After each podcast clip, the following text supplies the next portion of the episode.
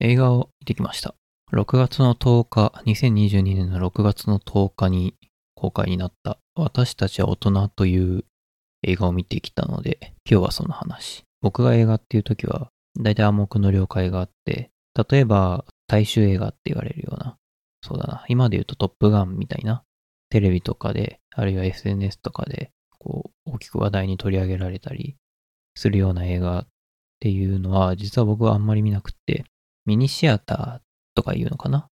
シネマも小さくて、そもそもなんだろう、東宝とか松竹とかが配給してないような映画とかを見るのが僕は実は趣味なんですよ。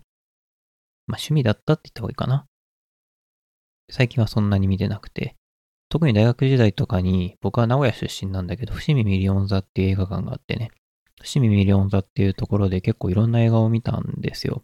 そうだな具体的にはっていうと、まあそもそも伝わんない気がするけど、黒沢清監督のダゲレオタイプの女っていう映画だったりとか、比較的有名なのはこの世界の片隅にとかかな。そういうのって、まあもしかしたらこの世界の片隅にとかは一部の東宝シネマズとかそういうのでもやったかもしれないけど、あんまりこう、東方シネマズとか、それこそイオンシネマだったり、新宿ピカデリーだったりみたいなところでは、やらないような映画っていうのがこの世にはあって、それから僕が好きなのは深田浩二監督っていう人がいるんだけど、そうね、これまた有名な作品っていうと困っちゃうんだけど、縁に立つっていう映画があって、浅野忠信が主演の映画なんだけど、そういう映画があったりとか、まあエンターテインメントではない映画っていうのがこの世にはあってね。で、僕はそういうのが好きなんですよ。で、まあ、その私たちは大人っていう映画も、まあ、メーテレ60周年記念企画みたいな、そういう形なんだけど、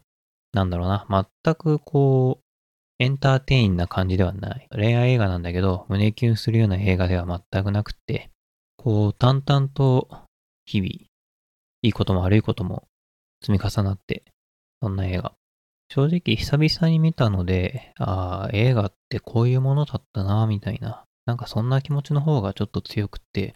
この作品にっていう感じではあんまりないんだけど、まあまずやっぱり面白いなって思ったのは、構成と言いますか。映画って一つの映像をずっと見させられるわけなんだけど、切れ目切れ目で時系列が過去に行ったり、現在に行ったりするのね。現在の基軸っていうのは、この映画の場合は、主人公のユミの妊娠が発覚するところから始まるんだけど、未来に行ったり、過去に行ったり、また未来に行ったりっていうのをひたすら繰り返して、話が、えっ、ー、と、二つの時系列で進んでいくのね。まあ、基本的には、子供ができたと分かってから、まあ、彼氏とすれ違っていく過程と、まだ、その主人公のユミが今の彼氏に出会う前女友達と、えー、遊びほうけてた頃から付き合うまでの大きく2つの時間軸が多分あって、他にも細かいのはいろいろあるんだけど、まあ基本的にはその2つの時間軸があって、その2つが、えっと、描かれていく。こんな風に成立したカップルが、こんな風に、まあすれ違ったり、言い争いをしたりっていうことになっていくみたいな。なんかそんな感じの映画です。まあ面白い映画じゃないんだよね。身につまされるというか、詳しくは見てほしいんだけど、まあ、妊娠っていう結構大きな出来事があって、それがきっかけで、こう、まあ、すれ違いに陥ったというか、そういう風に発展したように見えるんだけど、話を全部見ると、必ずしもそうじゃない。そんな簡単な話もないっていうこともなんとなく分かってくるし、まあ、お互いにエゴを出していること自体は何も悪くないというか、そういうもんだよね。とも思うんだよね。利己的に生きちゃいけないわけはないのよ。お互いの主張があって、それで折り合いがつかないことだってあるし、どちらかが何かしらの妥協をするわけなんだけどさ、基本的にはね。我慢することだけが幸せでもないっていうか、改めて思うんだけど、まあこれはあくまで映画なんだけど、映画とはいえ、自分も経験があるのは、始まったなって思った時には、実は大体全部終わってるんだよね。なるべくしてそうなるっていうかさ、運命論者みたいなこと言うけど、人って結局さ、どう行動したってそうなるときはそうなるっていうかさ、なんかそういうところがあると思うんだよ。なんかそういうのをまざまざと感じるような話だったなと思って。こういう映画を見るといつも大体なんか体調が悪くなるような感じがして見たくないんだけど見なきゃなーって思わせるような映画っていうのはたまにあってなんかそういう毒っていうのかな自分が心地いいだけがコンテンツじゃないよなみたいななんかそういう価値観がいつの間にやら僕にはできてて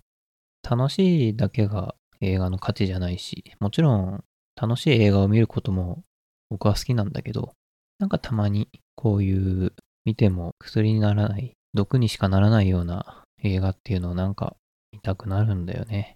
なんてことを思った映画でした。こ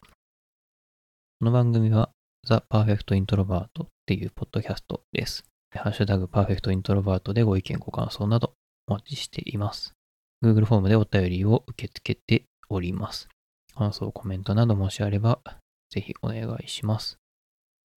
それが試験的にですが、ちょっとこの回から一人語りはラジオトークでも配信をしています。もしラジオトークユーザーの方がおりましたら、ぜひラジオトークもチェックしてみてください。Spotify、Apple Podcast などでもフォローぜひお願いします。はい。というわけで今回も最後まで聴いていただきありがとうございました。また次回お会いしましょう。